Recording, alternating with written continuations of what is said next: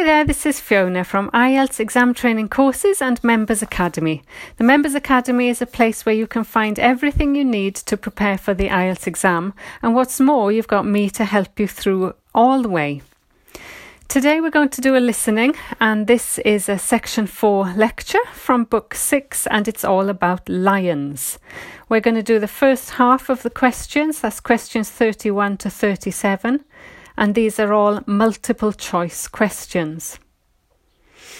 So, when the lecture starts, it says, Well, most people think that lions only come from Africa, and you would be forgiven for thinking this, because in fact, most lions do come from Africa.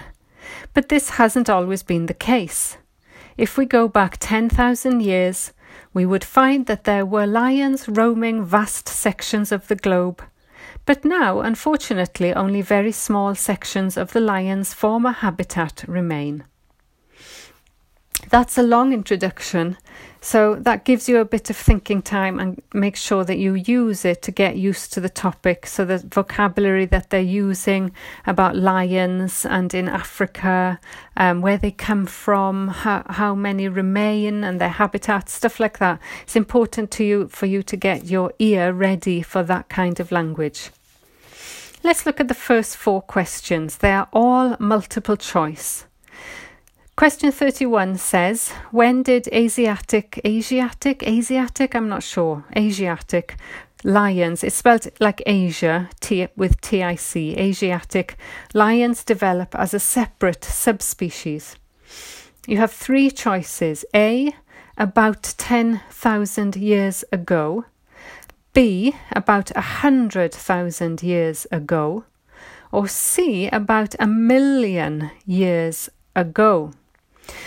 So you have to listen very carefully to find out when the lions, the Asiatic lions, developed as a separate subspecies. The writer says, My particular interest is Asiatic lions, which are a subspecies of African lions. It's almost a hundred thousand years since Asiatic lions split off and developed as a subspecies. That's the answer. Um, although my students, it does go on, you'll see it does go on and it gives lots of tricks, but the answer is in that sentence. It says, it's almost a hundred thousand years since Asiatic lions split off, so that's separate, the synonym for separate, and developed as a subspecies. So the answer is B, a hundred thousand years ago. But listen to the rest of it and you will see where um, the tricks lie. Question 32 was extremely fast when I did it in class today, and we missed it. All of us did. so it says pictures of Asiatic lions can be seen on ancient coins from A. Greece, B. the Middle East, or C. India. So we need to find where the pictures of Asiatic lions can be seen on ancient coins. It says, at one time, the Asiatic lion was living as far west as Greece, and they were found from there in a band that spread east through various countries of the Middle East all the way to India. In museums, you can now see Greek coins that have clear images of the Asiatic lions on them. That's it, that was the answer. It said in museums you can now see Greek coins. Now that's difficult because the K at the end of Greek and the C at the start of coins merge. Um, and you hear Greek coins, Greek coins. So we all missed that. And because it says Greek coins, the question is where are the coins from? And the answer is A, Greece. Even though they did mention the Middle East, where the lions spread, and they also mentioned India. I think, did they mention India? Mm, no, maybe they're going to. Okay, next question 33. Asiatic lions disappeared from Europe. And you've got three choices again A. 2,500 years ago. B. 2,000 years ago. C. 1,900 years ago. However, Europe saw its last Asiatic lion roaming free 2,000 years ago. That's it. That's the answer. Europe saw its last Asiatic lion roaming free 2,000 years ago. So the question was, when did they disappear from Europe? So the answer is B, 2,000 years ago. Of course, the tricks come next. It says, over the next 1900 years, the numbers of Asiatic lions in the other areas declined steadily, but it was only in the 19th century that they disappeared from everywhere but India. Okay, so that's where they mention India, that's where the trick was. But you can see that they mention um, where other places where they declined or disappeared from. But the question we wanted to know is when did they disappear from Europe? Question 34, and this is the last multiple choice question. It says, Very few African lions have A. A long mane, B. A coat with varied colours, or C. A fold of skin on their stomach.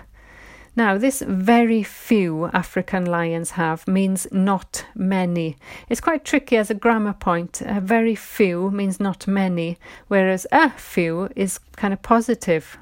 Um, if it's better to have a few friends, I guess, than few friends.